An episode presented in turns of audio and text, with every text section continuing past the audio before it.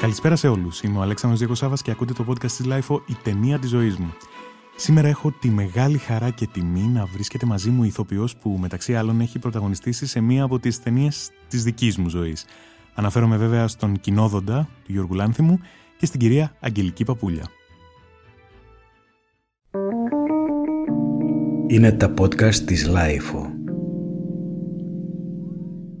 Γεια σας. Καλησπέρα Αγγελική. Γεια. Σε ευχαριστώ πολύ Και εγώ που ευχαριστώ πολύ. ε, δέχτηκες την πρόσκλησή μου για να κάνουμε αυτή την κουβέντα. Και εγώ θα ήθελα ευχαριστώ. λοιπόν ε, θα ήθελα να ξεκινήσουμε και να μου πεις πρωτού αποκαλύψουμε τον τίτλο της ταινίας που έχεις επιλέξει γιατί την επιλέγεις; Κάνε μου έτσι ένα πολύ σύντομο brief για το τι σημαίνει αυτή η ταινία για σένα. Ναι, νομίζω ότι είναι μια ταινία. Φυσικά έχω πάρα πολλές αγαπημένες ταινίες, πάρα πολλές και ήταν. Ξέρεις, μόλις μου το είπες, σκέφτηκα διάφορες ταινίες για τις οποίες θα μπορούσα να μιλήσω και τις οποίες γνωρίζω αρκετά καλά και έχω δει ξανά και ξανά όλα αυτά τα χρόνια. Αλλά κατέληξα σε αυτή την ταινία γιατί θεωρώ ότι με, με έναν τρόπο με καθόρισε καλλιτεχνικά πάρα πολύ και με, την είδα σε μια εποχή που ήμουν α, στη δραματική σχολή και ήμουν ξέρω εγώ 20 χρονών, ε, 21 και μ, μετά κατάλαβα ότι αυτή η ταινία με ε, καθόρισε όλη μου την πορεία. Την καλλιτεχνική πορεία. Και Αφ- θεώρησα ότι μ, είναι- είναι άρα μια πάρα πολύ σημαντική ταινία Ε, για βέβαια, μένα. Βέβαια, είναι ακριβώς αυτό που ψάχνουμε και αυτόν τον τρόπο επίσης θα πάμε να δούμε σήμερα και να συζητήσουμε, τον τρόπο με τον οποίο σε καθόρισε. Μιλάμε για το A Woman Under the Influence, μια γυναίκα εξομολογείται, αυτό ήταν ο ελληνικός τίτλος. Ε, Ναι, δεν συμφωνώ με τον ελληνικό τίτλο. Εγώ Είναι- το, το έβλεπα πάντα. Έτσι. Είναι μια γυναίκα υπό την επήρεια. ακριβώς αυτό. Είναι πολύ διαφορετικός ο Είναι αγγλικός πολύ τίτλος, διαφορετικό και φυσικά. δείχνει πολλά και για την εποχή έτσι, και για τον τρόπο που θέλουν να το πλασάρουν στην Ελλάδα ενδεχομένως και λοιπά. Θα τα πούμε στη συνέχεια. Τζον Κασαβέτης, φυσικά, 1974. Ναι.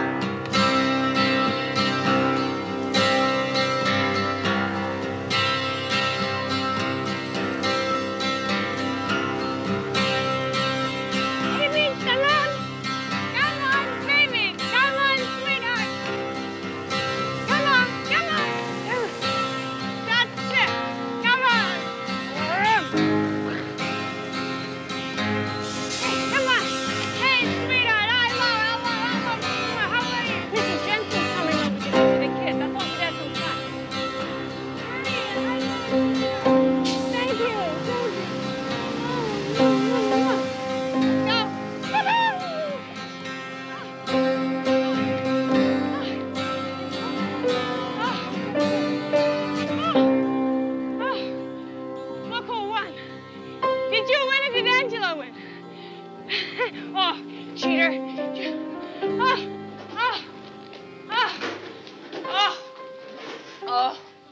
Ε, μου είπες μόλις ότι για πρώτη φορά την είδες σε ηλικία 20 ετών περίπου, ούσα φοιτήτρια της δραματικής σχολής, σωστά; Ναι, ναι, ναι, ναι. Ήμουνα 20-21. Ε, ήμουνα στο δεύτερο έτος, νομίζω, της δραματικής σχολής του Θεάτρου Εμπρός, αυτής της φοβερής σχολής. Και μ, ήταν, ε, να σας πω πότε την είδα ακριβώς, ε. ήταν καλοκαίρι. Μμμ. Ήταν καλοκαίρι και μ, ήμασταν στη Σύρο, διακοπές, με μια πολύ αγαπημένη μου φίλη που έχει σπίτι εκεί και είναι από εκεί και μέναμε στο σπίτι της, το, ένα πολύ ωραίο εξοχικό σπίτι μπροστά σε μια παραλία. Και ένα βράδυ βάλαμε αυτή την ταινία γιατί αν θυμάμαι καλά ε, μας είχαν πει από τη σχολή να δούμε τις ταινίες του Κασαβέτη φυσικά.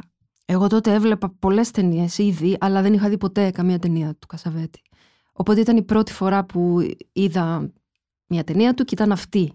Και ήταν ένα βράδυ, θυμάμαι, στο Αχλάδι, σε αυτή την, εκεί την παραλία της Σύρου, Μμμ. που βάλαμε με τη φίλη μου σε βίντεο, VHS τότε. Ναι, φυσικά, Ναι, βέβαια, VHS. βέβαια.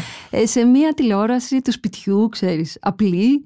Ε, βάλαμε αυτή την ταινία και την είδαμε όλοι αυτό το βράδυ. Ε, αυτή ήταν η πρώτη φορά Τι που την είδα. θυμάσαι, τι θυμάσαι, γιατί α, από τη στιγμή που μου λες ότι δεν είχες ξαναδεί Κασαβέτη, ήταν η πρώτη σου επαφή, ε, είναι έτσι ένα, θα μπορούσαμε να πούμε μέχρι και βίαιο κατά κάποιο τρόπο. Ε, είναι η- η βίαιη η πρώτη ε, γνωριμία με το σινεμά του πατέρα του ανεξάρτητου αμερικανικού σινεμά, δεν Ναι. είναι; Ναι, θυμάμαι ότι φυσικά ήταν κάτι που δεν είχα ξαναδεί ποτέ και δεν, δεν, δεν το καταλάβαινα σχεδόν. Αυτό ήταν κάτι που μου είχε κάνει φοβερή εντύπωση, ότι δεν καταλάβαινα τι έβλεπα, γιατί ε, ήταν ε, τόσο διαφορετικό από ό,τι είχα δει μέχρι τότε και είχα δει πάρα πολλές ταινίες. Πήγαινα, πήγαινα στο Ζέφυρο, κάθε καλοκαίρι πήγαινα στο Μμμ. Ζέφυρο και ε, έβλεπα πάρα πολλές ταινίες. Έβλεπα, όλ- ε, εκεί ήταν τέλη 90s τότε και είχα δει, θυμάμαι, πολλές ταινίες του Τζάρμους, είχα δει το, το Deadman εκεί στο Θερινό, είχα δει το, Τέλη 90s τώρα. το μη- μίσος του, το μίσος του Κασοβίτς, του βέβαια. Κασοβίτς. Ε, ε, είχα δει το, το Ghost Dog, ε, επίσης του Τζάρμους. Πήγαινα πολύ σινεμά και έβλεπα πάρα πολλές ταινίες. Αλλά δεν είχα δει ποτέ μία τέτοια ταινία. Και μ, θυμάμαι, μου έκαναν εντύπωση τα πάντα. Μου έκανε εντύπωση η διάρκεια της καταρχήν, το ότι προχωρούσε και προχωρούσε και Και σημαίνει να παρακολουθείς κάπως υπνοτισμένος αυτό που ναι, εξελίσσεται. Ναι, έτσι; υπνοτισ- υπνοτισμένα αυτό που εξελίσσεται, πού θα πάει, τι είναι αυτό που βλέπω, πώς είναι αυτοί οι άνθρωποι, πώς είναι τόσο ελεύθεροι σε αυτό, τι ρυθμός είναι αυτός, τι, τι μουσική, ε, πώς παίζουν όλοι αυτοί και πόσο βαθαίνει και πού πηγαίνει όλο αυτό που βλέπω. Δεν, δεν μπορούσα να το συλλάβω τότε, δεν, δεν ήξερα ότι υπήρχε. Δεν ήξερα ότι, ότι μπορεί σε μια ταινία να υπάρχουν όλα αυτά ταυτόχρονα και να την παρακολουθώ με τέτοιο τρόπο αδιάκοπα για δυόμιση ώρες. Είναι δυόμιση ώρες νομίζω περίπου. Είναι Δύο και- δυόμιση ώρες, δύο δύο, δύο και 20 κάτι λεπτά ακριβώς. Και μ, μου είπες πριν ότι οι καθηγητές σου στο εμπρός σας είχαν προτείνει να δείτε Κασαβέτη, σωστά; Ναι, Τι ήταν αυτό που σας έλεγαν δηλαδή τότε, θυμάσαι; δεν θυμάμαι. Δεν θυμάσαι. Δεν θυμάμαι, είναι η αλήθεια. Νομίζω ο Γιώργος Κόρας που μας έκανε σινεμά στη σχολή αυτή, μας είχε μία φορά τη βδομάδα και μας έδειχνε διάφορες ταινίες. Δεν θυμάμαι όμως τι μας έκανε. Φαντάζομαι ότι θα είχε να κάνει με τη σπουδαιότητα και τη- το πόσο pioneer, ας πούμε, αν μπορούμε να το πούμε έτσι, ήταν ο Κασαβέτης για το αμερικανικό σινεμά. Να πούμε λοιπόν κάποιες, πρεμιέ- κάποιες ε, πληροφορίες για την πρεμιέρα. Έγινε στην α, Αμερική το Νοέμβριο του 1974. Απέσπασε και δύο υποψηφιότητες για Όσκαρ, σκηνοθεσίας και πρώτου γυναικείου ρόλου την επόμενη χρονιά. Ε, και έπεσε πάνω σε μια πολύ δύσκολη χρονιά, τη χρονιά του sequel του Νονού, ε, που βγήκε καλύτερη ταινία Νονός 2. Ε, ενώ πρώτο γυναικείο κέρδισε η Ellen Burstyn και εκείνη τη χρονιά ήταν υποψήφια και η Faye Faye Dunaway για το Chinatown. Δηλαδή, ογκόληθη. Ναι, χαμός, χαμός. Ε, μ, θα μιλήσουμε στη συνέχεια φυσικά για την Gina Rollins και αυ- αυτό, αυτό που δίνεις σε αυτή την ταινία που είναι κάτι μαγικό, κάτι μοναδικό νομίζω.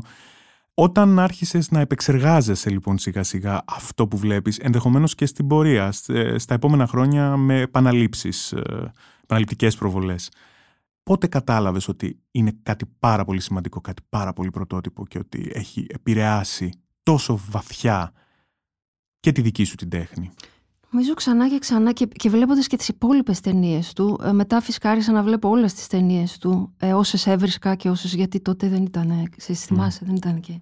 Μπορούσες να τις κατεβάσεις. Πρέπει κάπως να τις βρει. πρόσβαση ήταν Κάποιο να δύσκολη, τις ναι, ναι, δώσεις, ναι, ναι, κάπως να τις σωστά. νοικιάσεις σε ένα βίντεο κλαμπ.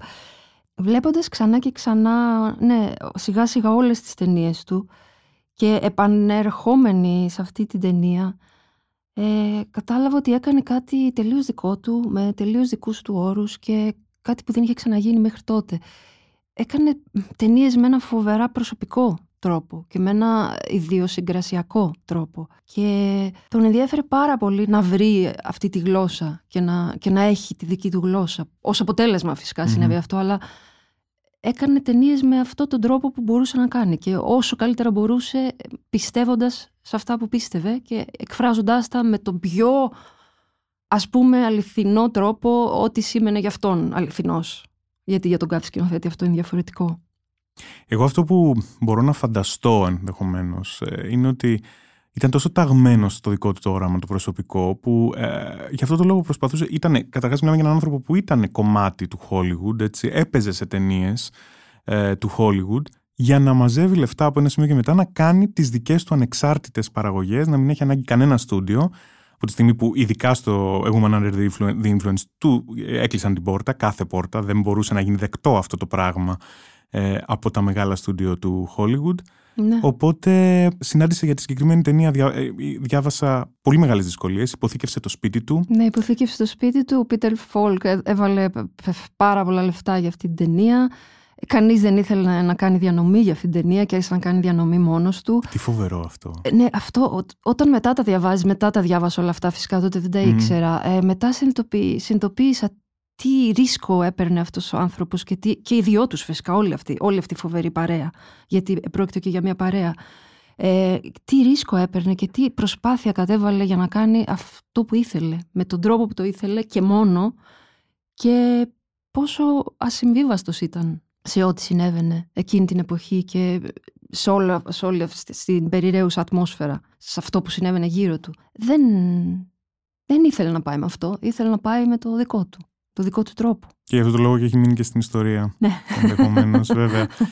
Η δομή, μάλλον ε, η- το σενάριο της ταινίας είναι αρκετά ε, απλό. Μπορούμε να το συνοψίσουμε δηλαδή σε μερικές γραμμές τη βασική της ε, συνεδριακή ιδέα. Μιλάμε για ε, ένα ζευγάρι στην Αμερική, στην Καλιφόρνια νομίζω, Καλιφόρνια, ναι, ε, των 70s, ε, όπου βλέπουμε την ε, γυναίκα να είναι κάπως ψυχικά ασταθής, αν θα μπορούσαμε να το περιγράψουμε έτσι.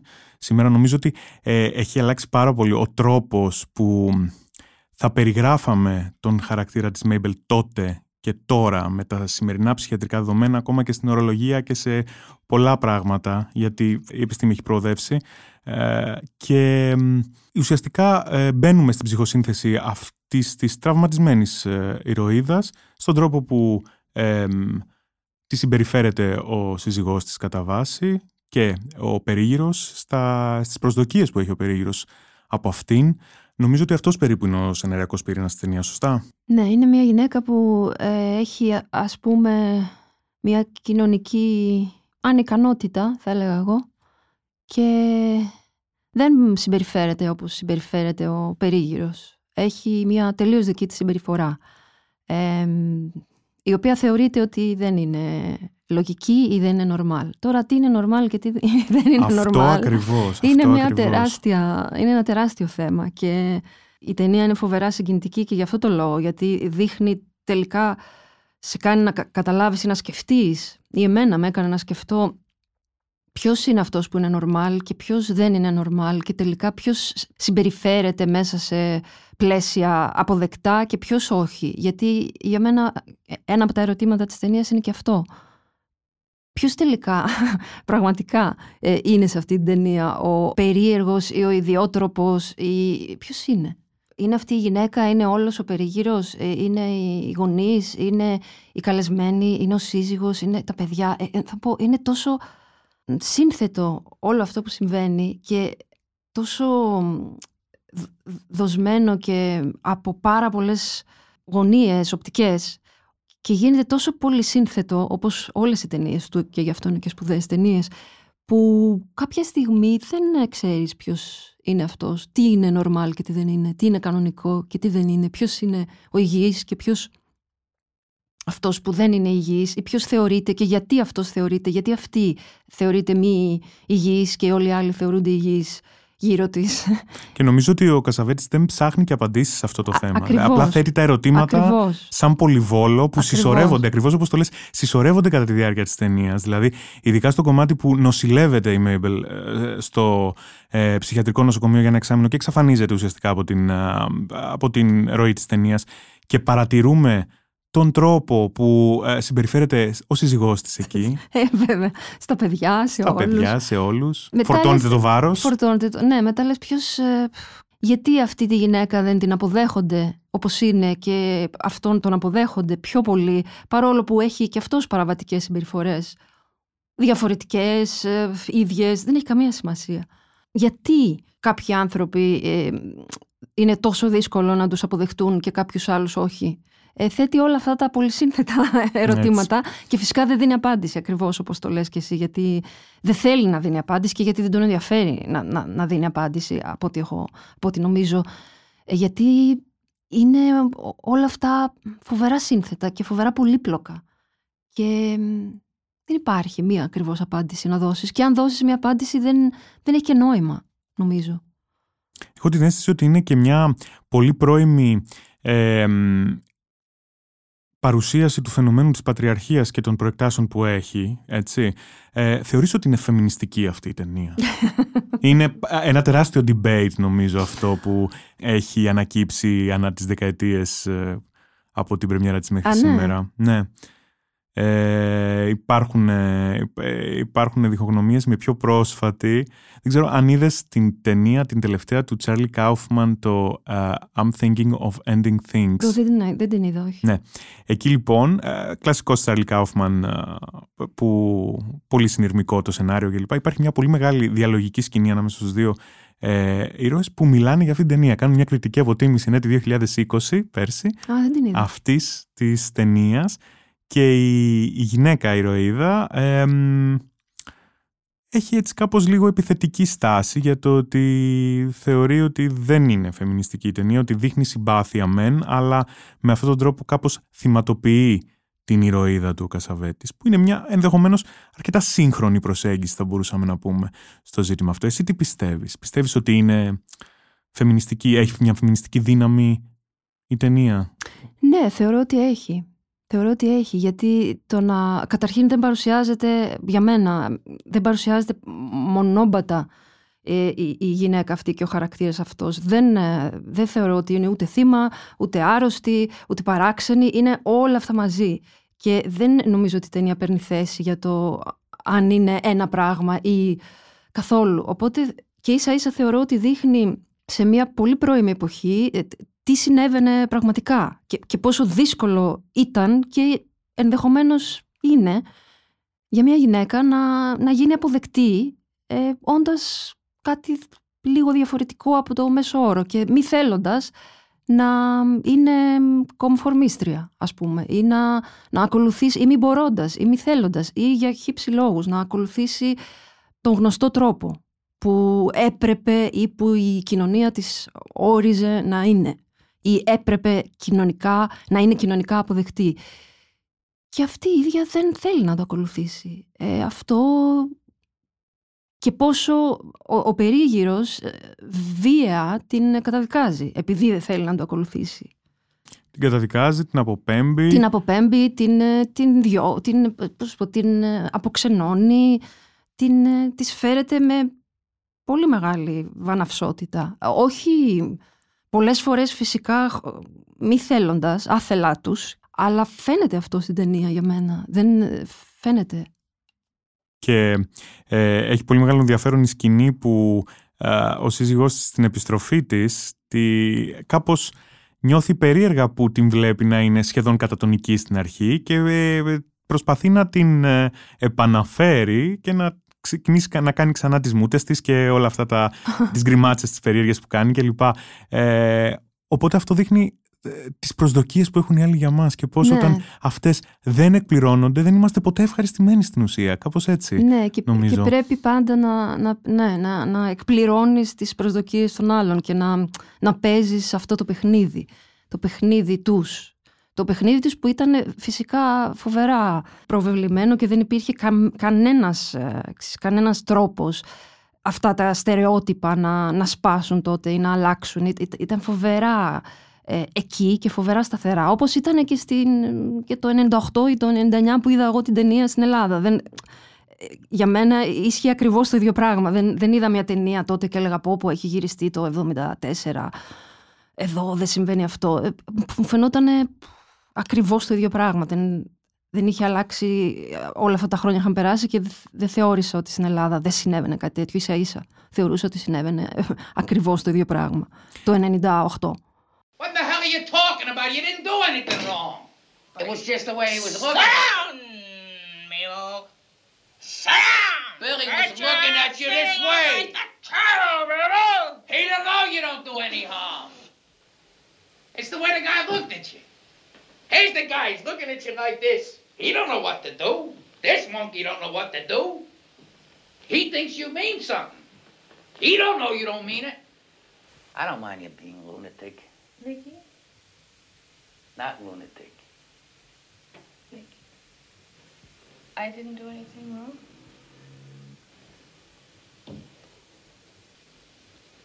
What, Nicky? Nicky, tell me. Just Nikki, don't be afraid to hurt my feelings. Tell me what you want me to be, how you want me to be. I can be that. I can be anything. You tell me, Nikki. Έχω την αίσθηση ότι τώρα είναι κάπως καλύτερα τα πράγματα. Δηλαδή έχουμε νομίζω διανύσει μία απόσταση και αυτό ίσως οφείλεται στην απομάκρυση του στίγματος ε, του να είναι κάποιος ε, ψυχικά σταθής με το γεγονός ότι πάρα πολλοί κόσμος κάνει ψυχοθεραπεία, ψυχανάλυση, πλέον τα λέμε αυτά τα θέματα, μιλάμε ανοιχτά ευτυχώς, γιατί εμένα με τρόμαξε πάρα πολύ και η μορφή του ψυχιάτρου και ο τρόπος που την αντιμετωπίζει μου φάνηκε τόσο πρωτόγονος με τα σημερινά δεδομένα.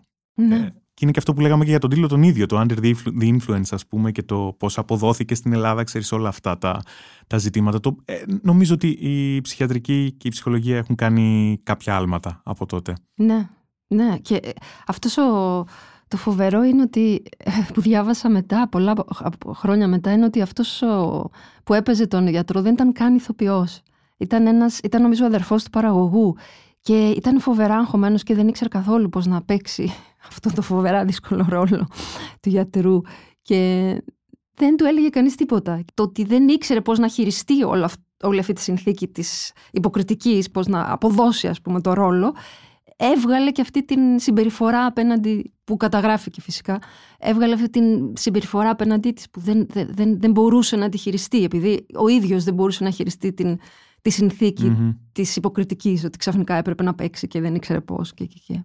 Φοβερό αυτό που λες, γιατί ακόμα και για έναν ε, ρόλο ενός γιατρού που ενδεχομένως στο mainstream το δικό μου το μυαλό θα, θα έπρεπε να έχει κάποια συγκεκριμένα χαρακτηριστικά, τον άφησε ο Κασαβέτης μόνο του εντελώς να αυτοσχεδιάσει, ε. Ναι, Τι και ήταν ωραίο. και πάρα πολύ δύσκολο και, Μμμ. και δεν ήξερε φυσικά και όλος αυτός ο τρόμος και η άγνοιά του ε, ή- ήταν αυτή η άγαρμπη, να το πω, συμπεριφορά απέναντι στην, ε, στην Μέιμπελ, Μμμ. από την μεριά του γιατρού. Πάμε να πούμε λίγα πράγματα για τον, ε, την τεράστια Τζίνα Ρόλαντς, η γυναίκα που υποδίεται το συγκεκριμένο χαρακτήρα.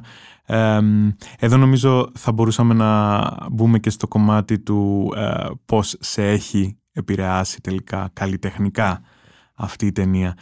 Ε, ερμηνευτικά ή συνολικά; Καλά, ε, εννοείται ότι με έχει επηρεάσει ερμηνευτικά, αλλά καταρχήν με έχει επηρεάσει συνολικά. Γιατί κατάλαβα ότι τον τρόπο που έκανε ο Κασαβέτης στις ταινίες του και πόσο συνολικά και πόσο απόλυτα δοσμένος ήταν στις ταινίες και πόσο μακριά ήταν από το Hollywood εκείνη την εποχή και πόσο τι ρίσκο έπαιρνε και πόσο ήθελε να πει τις ταινίες με, με ένα τελείως δικό του τρόπο. Και κατάλαβα από μια πολύ νεαρή ηλικία που, ας πούμε, στο δεύτερο έτος της δραματικής σχολής που είσαι ακόμα πολύ, ήμουνα πολύ ασχημάτιστη, κατάλαβα από μια πολύ νεαρή ηλικία ότι ήθελα να έχω μια συνολικότερη ας πούμε δημιουργική διαδικασία στο θέατρο γιατί τότε καταρχήν σπούδαζα θέατρο στη δραματική σχολή. Και ήταν μια πολύ μ, βαθιά μου ανάγκη αυτή. Δεν ήθελα α- απλά να είμαι μια ηθοποιός και να πηγαίνω από ένα θέατρο σε ένα άλλο θέατρο και να παίζω διάφορους ρόλους είτε καλά είτε κακά. Δεν, δεν έχει καμία σημασία αυτό. Ε, ήθελα να κάνω κάτι πιο συνολικό ε, Αυτός ήταν ο λόγος που σχηματίσατε και τους Blitz. ναι, Και... και, αυτός ήταν ο λόγος που ενώ τελείωσα τη σχολή το 2000, το 2004, δηλαδή σε τέσσερα χρόνια, πάρα πολύ γρήγορα ε, και σε νεαρή ηλικία επίσης, ε, δημιουργήσαμε την ε, ομάδα ε, και ε, Blitz και αρχίσαμε να δουλεύουμε με έναν τελείως άλλο τρόπο από ό,τι συνέβαινε εκείνη την εποχή και από ό,τι συνέβαινε στο θέατρο και μ, μακριά από έναν σκηνοθέτη ο οποίος ε, ε, είχε όλη την ε, ε, εξουσία πάνω του και, και, και, και όλα αυτά τα φοβερά πράγματα που συνέβαιναν ε, στο θέατρο τότε και μ, ξεκινήσαμε και ξεκίνησα με πολύ έντονη αυτή την επιθυμία να, να είμαι δημιουργική σε όλα τα επίπεδα και να μπορώ να, να σκηνοθετώ, να γράφω, να κάνω την παραγωγή, να παίζουμε, να παίζω, να παίζουμε, να ασχολούμαστε με όλα αυτά τα πρακτικά και καλλιτεχνικά ζητήματα. Αυτό ήταν το ένα κομμάτι. Γι' αυτό λέω ότι με, ε, με επηρέασε καλλιτεχνικά, γιατί με, με, με έκανε να θέλω να, να αναλάβω μια πιο συλλογική καλλιτεχνική δημιουργία Μμμ. και, και μια πιο συνολική και συλλογική. Τώρα αναφορικά με το αμυγός ε, υποκριτικό Και μετά φυσικά Κομμάτι. ήταν το, με- το αμυγός υποκριτικό Μμμ. κομμάτι που ε, με επηρέασε πάρα πολύ. γιατί είναι μια γυναίκα που ειδικά σε αυτήν την ταινία και σε όλες τις ταινίες, αλλά ειδικά σε αυτήν την ταινία, κάνει κάτι που δεν έχει ξαναγίνει στο, στο σινεμά, το παγκόσμιο σινεμά και είναι πέρα από το, την υποκριτική, πέρα από το, αυτό που λέμε acting, πέρα από οτιδήποτε. Είναι, είναι κάτι τελείως μοναδικό, δικό της και τελείως ακραίο και φοβερά πολύπλοκο. Ξέρεις, σκεφτόμουν ότι είναι τόσο δύσκολο όχι απλά να την αντιγράψεις, αλλά και να την παροδίσεις είναι πάρα πολύ δύσκολο. Ναι. Την Τζίνα και δεν Ρόλαντς. υπάρχει κανένας λόγος. Ναι, ούτε ναι, να την λέω τώρα. αντιγράψεις, ούτε να την Ε, ξέρεις, παροδίσεις. ε, το σκεφτόμουν αυτό ότι Ναι. ακόμα δηλαδή και αν θέλεις ε, έτσι να προσεγγίσεις λίγο πιο ε, μ, ε, σκοπτικά την ερμηνεία της, ε, δεν μπορείς. Δηλαδή, ε, και σε αυτό επίτρεψέ μου να σου πω ότι βρίσκω μία ενδεχόμενη ομοιότητα και είναι η εξής. Ότι ε, όπως αυτή η ηθοποιός ε, επιστρατεύει μια πολύ μεγάλη γκάμα ερμηνευτικών εργαλειών, νομίζω ότι σε έχουμε δει και εσύ να, να το προσπαθείς τουλάχιστον αυτό. Σας ευχαριστώ πάρα πολύ. Ευχα- ναι, σε ευχαριστώ πάρα πολύ γι' αυτό. Ε, Μεγάλη γκάμα. Αυτό. ναι, αυτό μπορώ να προσπαθώ, δω. Ναι. προσπαθώ πάρα πολύ να κάνω πράγματα τα οποία να είναι σύνθετα και πολύπλοκα και μ, να έχουν μια, ένα ευρύ φάσμα ας πούμε ερμηνείας και να μην είναι μ- μόνο μία ποιότητα ή μη- ένας τόνος ή, ή μία κατεύθυνση. Αυτό είναι κάτι που φυσικά 100% ε, επηρεάστηκα από αυτή την γυναίκα σε αυτή την ερμηνεία και σε όλες τις ερμηνείες της και φυσικά ε, από όλα τα άλλα, από, τις, από τη μελέτη και από τη φοβερή δουλειά και από τους δασκάλους μου και από όλη αυτή τη φοβερή δουλειά που καταθέτει και κάνει ο ηθοποιός και έχω κάνει και εγώ όπως όλοι. Ε, αλλά ξέρεις όταν είσαι και στο δεύτερο έτος της δραματικής σχολής και ακούς όλα αυτά τα πράγματα που ακούς και που ακούμε και μας λέγανε οι δάσκαλοι μας δεν ξέρεις πώς είναι και όταν είδα την Τζίνα Ρόλαντς ε, κατάλαβα τι σημαίνει να, να παίζεις με αυτόν τον τρόπο και να είσαι τόσο πολύ εκτεθειμένη και τόσο πολύ ελεύθερη ταυτόχρονα και με τόσο φοβε... τεράστιο ρίσκο και με τέτοια αυτοδιάθεση, με τέτοιο χιούμορ επίσης. Did you take a pill? Did you take any pills? Pill? Mm-hmm. Ah. Is morphine a pill? Mm. Sure, I've taken pills. I've vitamin pills and uh, sleeping pills. Uppers, downers, inners, outers. What did you tell him, Mama? Did I drink? Yes, you drink. Listen, Zep, I, I am a little upset. I, that's why I, I, I, I act upset a little bit, I guess, and, and I look upset, but occasionally I calm down. You do calm down. I do have anxieties, though.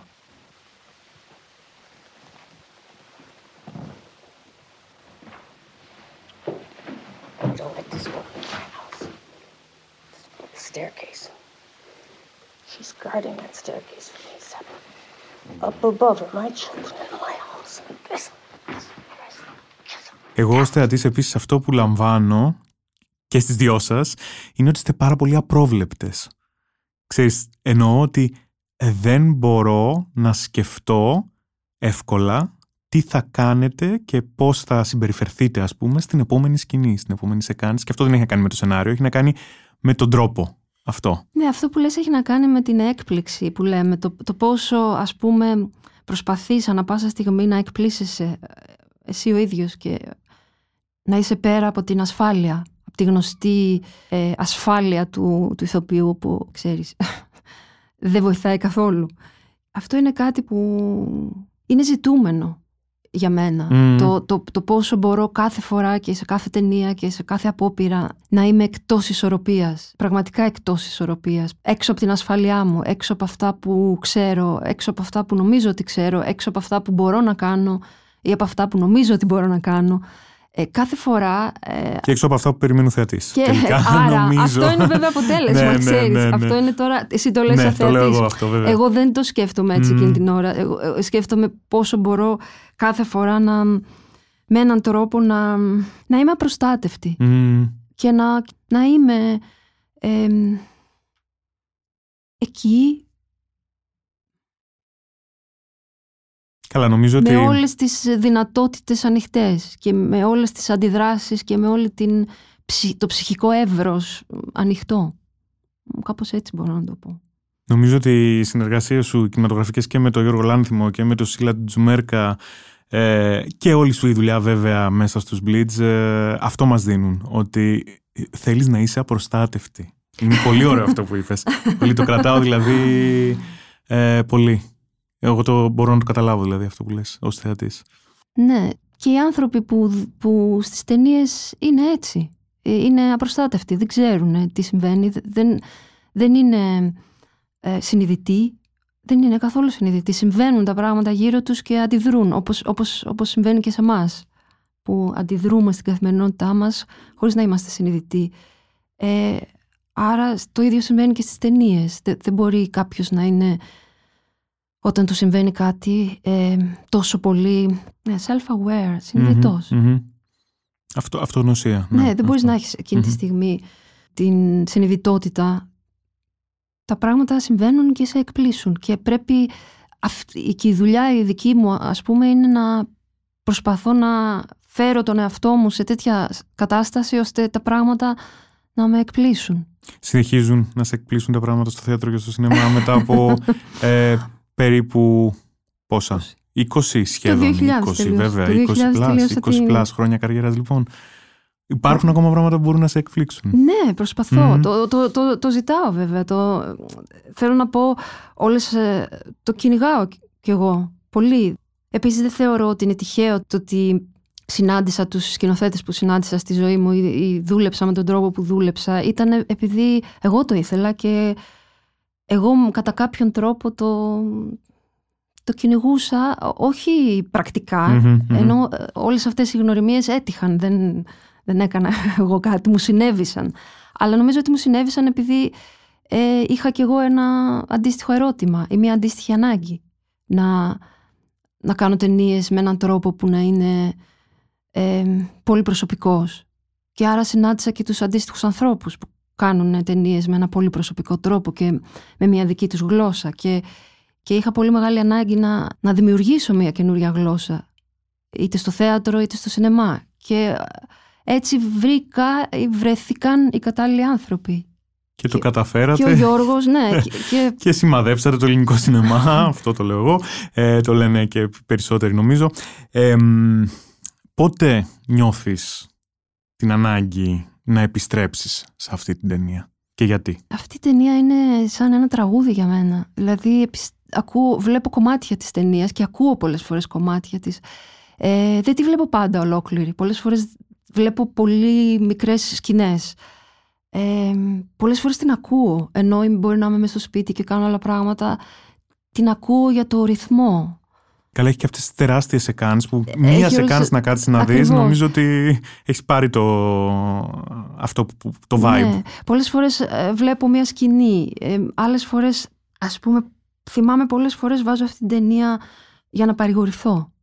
Αν ε, είμαι σε μια διάθεση και θέλω να, να νιώσω ότι ε, με καταλαβαίνει κάποιος, βλέπω κομμάτια από αυτή την ταινία.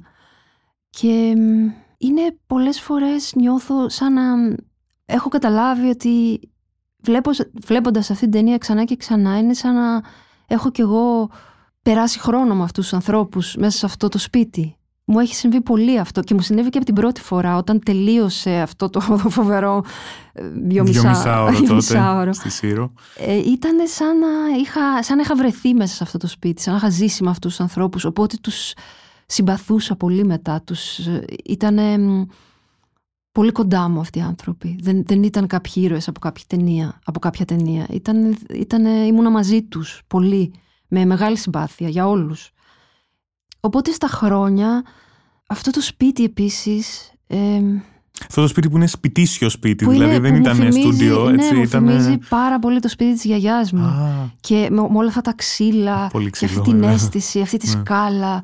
Ε, και έτσι πολλές φορές επανερχόμουν σε αυτό το σπίτι. πόρτες τις βαριές, ε, όλα αυτό, τις σειρώμενες. Ναι, τις, ακριβώς αυτές τις, Μμ. τη, τη φοβερή σειρώμενη που εμένα το σπίτι της γιαγιάς μου είχε αυτή τη σειρώμενη Μμμ. φοβερή πόρτα όπως είχαν όλα αυτά τα σπίτια τότε στα 70's και ήταν Μνήμες. κάτι πολύ Μμ. οικείο για μένα ε, αυτό το σπίτι με αυτούς τους ανθρώπους που είχαν κάναν όλα αυτά τα πράγματα. Φωνάζανε, μιλούσανε, γελούσανε, χειροκροτούσανε ε, ανεβαίνανε τις εντάσεις, κατεβαίναν σε εντάσεις. Ε, ήταν αστείοι Επίσης έχει πάρα πολύ χιούμορ αυτή η ταινία για μένα. Έχει πάρα πολύ χιούμορ, ειδικά όλο το πρώτο μέρος έχει φοβερό χιούμορ. Ήταν, Η σκηνή αυτή τεράστια με τη μακαρονάδα τέλος πάντων με το, με το γεύμα. ναι. Πόσο ε, αμηχανία μου προκαλεί εμένα α, μέσα από, α, από το χιούμορ, αυτό το, το υποδόριο χιούμορ που έχει ο Κασαβέτης, αυτό Ναι. ακριβώς που λες. συνέχεια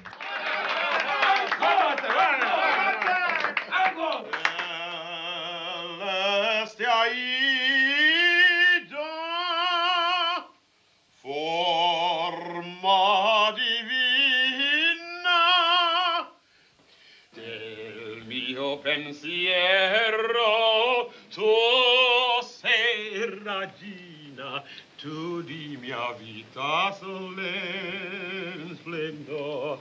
Il tuo bel cielo vorrei ridarti le delte prezzi del tuo del sol. Un regal certo sul crin posarti ergerti al trono vicino al sol. Un trono vicino al sol un trono vicino al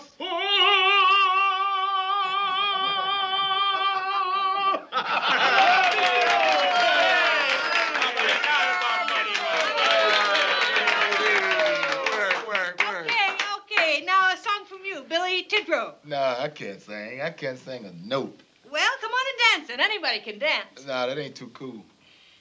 I love this face. I love that face.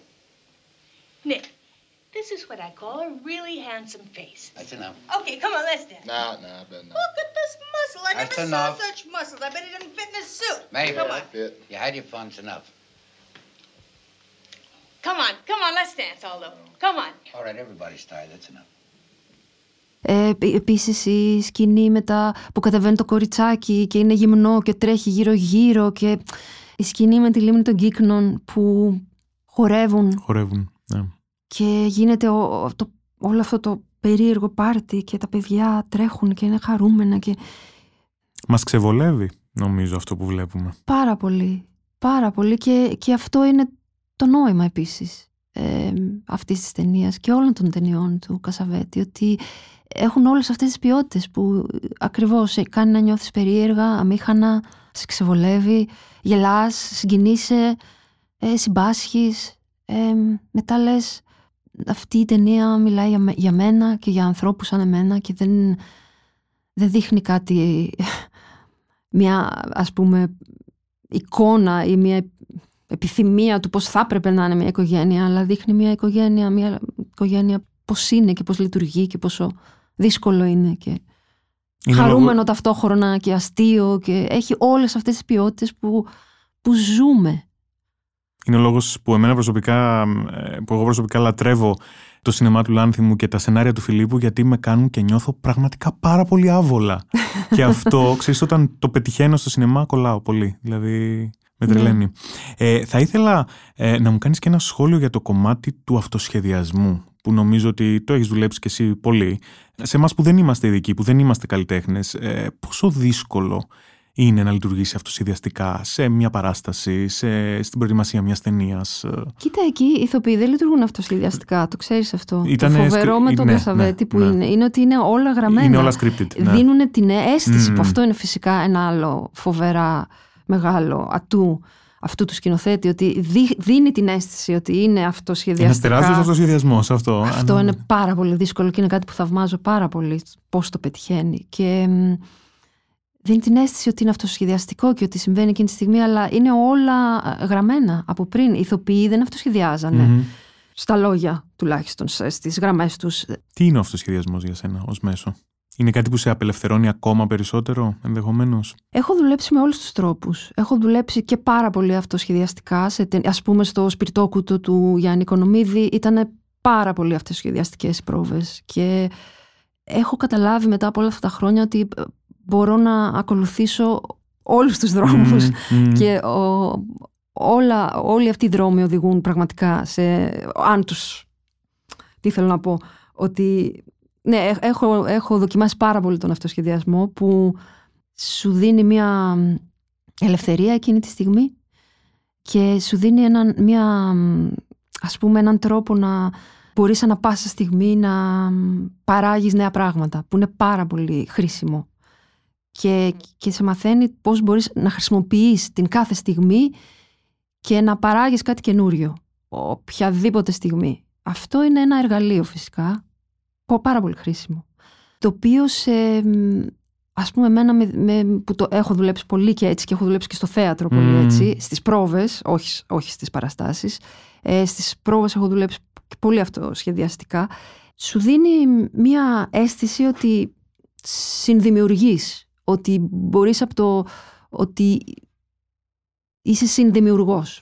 Που ούτως ή άλλως θεωρώ όμως ότι ο ηθοποιός είναι συνδημιουργός. Δε- Δεν θεωρώ ποτέ ότι ένας ηθοποιός είναι, κάνει αυτό που του λένε. Αυτό δεν, δεν είναι ηθοποιός για μένα. Ε, Είναι συνδημιουργός πάντα. Μμμ. Οπότε ε, ανα πάσα στιγμή είτε αυτοσχεδιάζει, είτε δεν αυτοσχεδιάζει, είτε πρέπει να ακολουθήσει μια πολύ συγκεκριμένη παρτιτούρα, ε, η λειτουργία είναι ίδια. Δηλαδή η λειτουργία του ανα πάσα στιγμή να ανανεώνω ε, αυτό που κάνω, να μ, μπορώ ανα πάσα στιγμή να είμαι inventive, Εφευρετικός. εφευρετική, ε, ανα πάσα στιγμή και να μπορώ να, αυτό που λέγαμε πριν, να αφήνω τον εαυτό μου να εκπλαγεί και να είναι στη στιγμή παρόν, είναι κάτι που μπορεί να συμβεί είτε με μια πολύ σκληρή προκαθορισμένη και προβαρισμένη σκηνή, είτε στον αυτοσχεδιασμό. Μμμ. Συμβαίνει και στις δύο περιπτώσεις.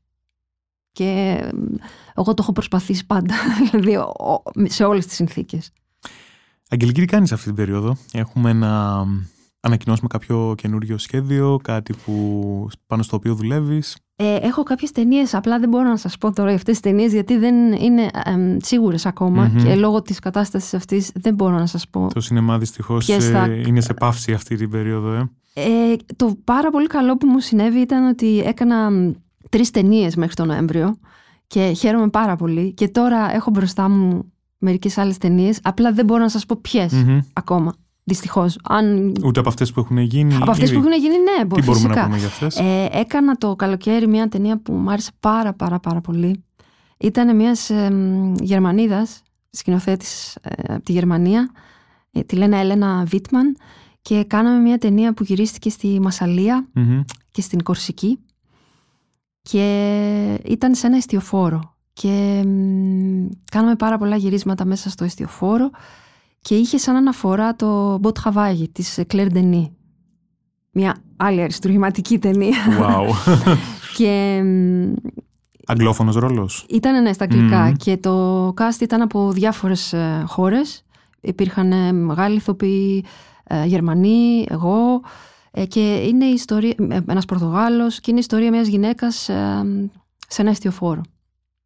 Και το τελευταίο κομμάτι της ταινίας αυτής θα γυριστεί στην Αλγερία ε, με τον Ντενί Λαβάν το καλοκαίρι και είναι, μ, η ταινία κλείνει στην Αλγερία. Το προηγούμενο καλοκαίρι γυρίσαμε όλη την υπόλοιπη ταινία Μμμ.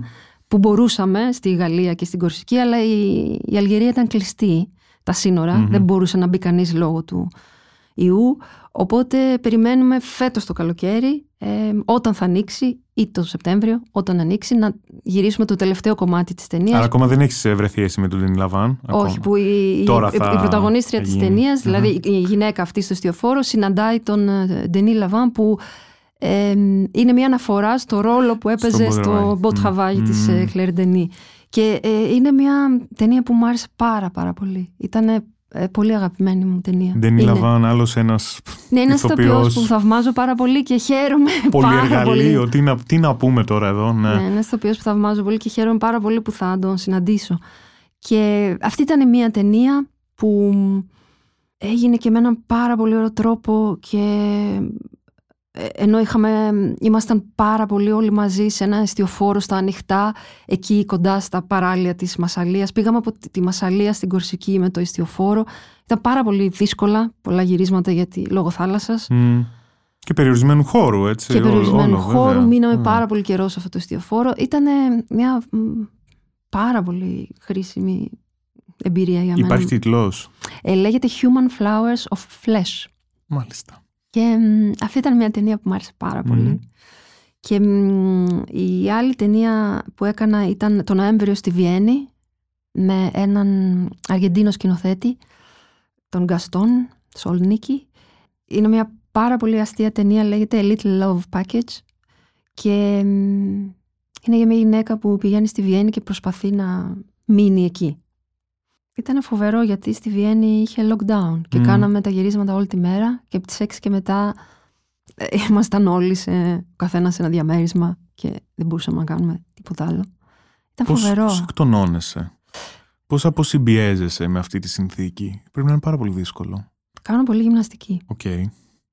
Άρα δύο διεθνείς παραγωγές έχουμε να περιμένουμε από σένα το επόμενο διάστημα. Ναι, και, έχω, και, και έκανα και την ταινία, την πρώτη ταινία του Χρήστου του Πασαλή, ελληνική, που την γυρίσαμε τον, Ιούλ- τον Ιούνιο και τον Ιούλιο στην Αθήνα και ολοκληρώθηκε και τώρα είναι στο κάνει ήχο.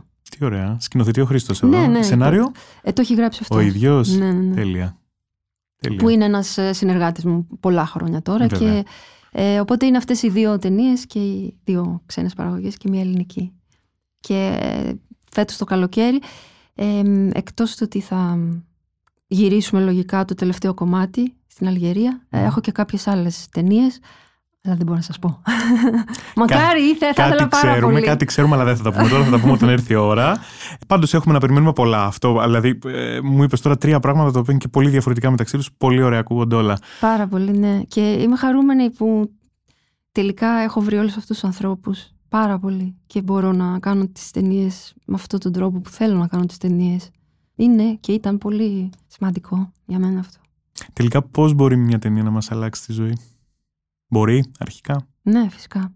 Υπάρχουν κάποιες φράσεις στις ταινίες. Πάντα. Θυμάμαι αυτή τη φράση που λέει, τόσες φράσεις από αυτή την ταινία, που λέει ε, στο δεύτερο μέρος, όταν γυρίζει και λέει ε, «Dad, will you stand up for me» αυτή η φοβερή σκηνή που την έχω δει ξανά και ξανά και ο πατέρας της δεν καταλαβαίνει καν τι του ζητάει και, και λέει «Όχι, δεν εννοώ αυτό, ξέρεις, δεν ξέρω, νομίζω ότι αυτή, αυτή η φράση και διάφορες άλλες φράσεις μέσα σε αυτή την ταινία, αλλά αυτή η φράση με έκανε να καταλάβω σε αυτή την τότε νεαρή ηλικία ότι δεν υπάρχει κανείς που μπορεί να σε βοηθήσει πραγματικά. Κανείς. Οπότε πρέπει να, με έναν τρόπο ήταν σαν να είπα μέσα μου ότι ξέρεις Αγγελική πρέπει, πρέπει να, να το πάρεις εσύ πάνω σου. Σαν ενηλικίωση ακούγεται αυτό. Μ, Ε; Μάλλον. ναι, πρέπει να πάρεις εσύ πάνω σου. Να το πάρεις όλο πάνω σου. Ό,τι θέλεις να κάνεις πρέπει να το κάνεις εσύ. Με, με το δικό σου τρόπο και με τους δικούς σου όρους. Ε, πρέπει να το κάνεις αυτό. Δεν γίνεται. Δε- Δεν υπάρχει κανένας άλλος να το κάνει για σένα και δεν θα το κάνει. Ο- Και μία, μία φράση από μία ταινία ε, δημιούργησε μέσα μου όλη αυτή την, όλο αυτό το χώρο και ο- συνειδητοποίησα όλα αυτά τα πράγματα και πόσο σημαντικό ήταν για μένα να κάνω τα πράγματα με το δικό μου τρόπο και να βρω ένα τρόπο να τα κάνω που δεν ήταν ο γνωστός τρόπος και να, να μην αναπαράγω ένα γνωστό τρόπο και να β- βρω ένα δικό μου τρόπο. Αυτό έγινε από μια ταινία ή από κάποιες φράσεις σε- μέσα σε μια ταινία. Και ευτυχώς τα κατάφερες. Τουλάχιστον έτσι μπορούμε να το δούμε εμείς. Αγγελική Παπούλια, σε ευχαριστώ πάρα πολύ για αυτή τη συζήτηση. Και εγώ ευχαριστώ πολύ. Ε, σε γύρισα αρκετά πίσω Ναι. και Μπήκαμε σε αναμνήσεις φοβερές, αλλά είναι ωραία. είναι η δύναμη των ταινιών αυτή. Ναι, φοβερό. Και εκ- ξέρεις τι άλλο φοβερό είναι με αυτή την ταινία, ότι κάθε φορά που τη βλέπω, ε, καταλαβαίνω άλλα πράγματα, καταλαβαίνω αλλιώς το ρυθμό. Δεν, δεν έχω καταλάβει ποτέ το ρυθμό σε αυτή την ταινία. Πάντα με ευνηδιάζει ο ρυθμός της. Και κάθε φορά που τη βλέπω, βλέπω νέα πράγματα. Και ε, νέα, νέα πλάνα που δεν είχα δει ή που δεν είχα προσέξει. Δεν είχες προσέξει λεπτομέρειες, βέβαια, αλλά με το ρυθμό, ναι, έχεις. Α πούμε, υπάρχει αυτό το πλάνο που είναι, που είναι μόνη της, πολύ στην αρχή της ταινίας και ακούει την όπερα και κοιτάει έξω από το παράθυρο. Αυτό το πλάνο το είχα ξεχάσει. Τα και... τρελά καδραρίσματα έτσι που δεν είναι. ναι, που, που κάθεται μόνη της στο σπίτι και κοιτάει έξω από το παράθυρο και ακούγεται η όπερα.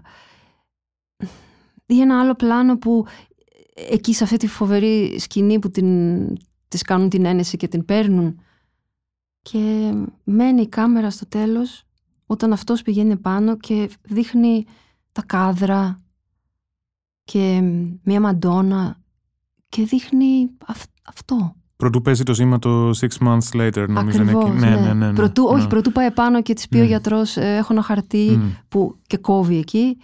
Ζων Κασαβέτης, A Woman Under the Influence. Ήταν η ταινία ε, για την οποία μιλήσαμε σήμερα με την Αγγελική Παπούλια. Έχει συγκινηθεί αρκετά, από ό,τι βλέπω. Τι έχω; Έχει συγκινηθεί, νομίζω. Ε, ξέρεις τι, τώρα καταλαβαίνω ότι θα μπορούσα να μιλάω ξανά και ξανά για αυτή την ταινία. Είναι πάρα πολλά όλα αυτά που ανοίγει και πάρα πολλές αναμνήσεις που έχω. Αυτό συνειδητοποιώ τώρα που μιλάμε.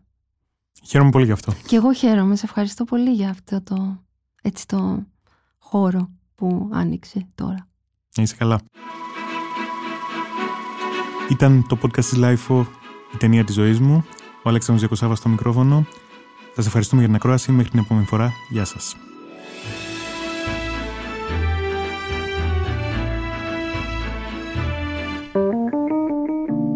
Είναι τα podcast της LIFO.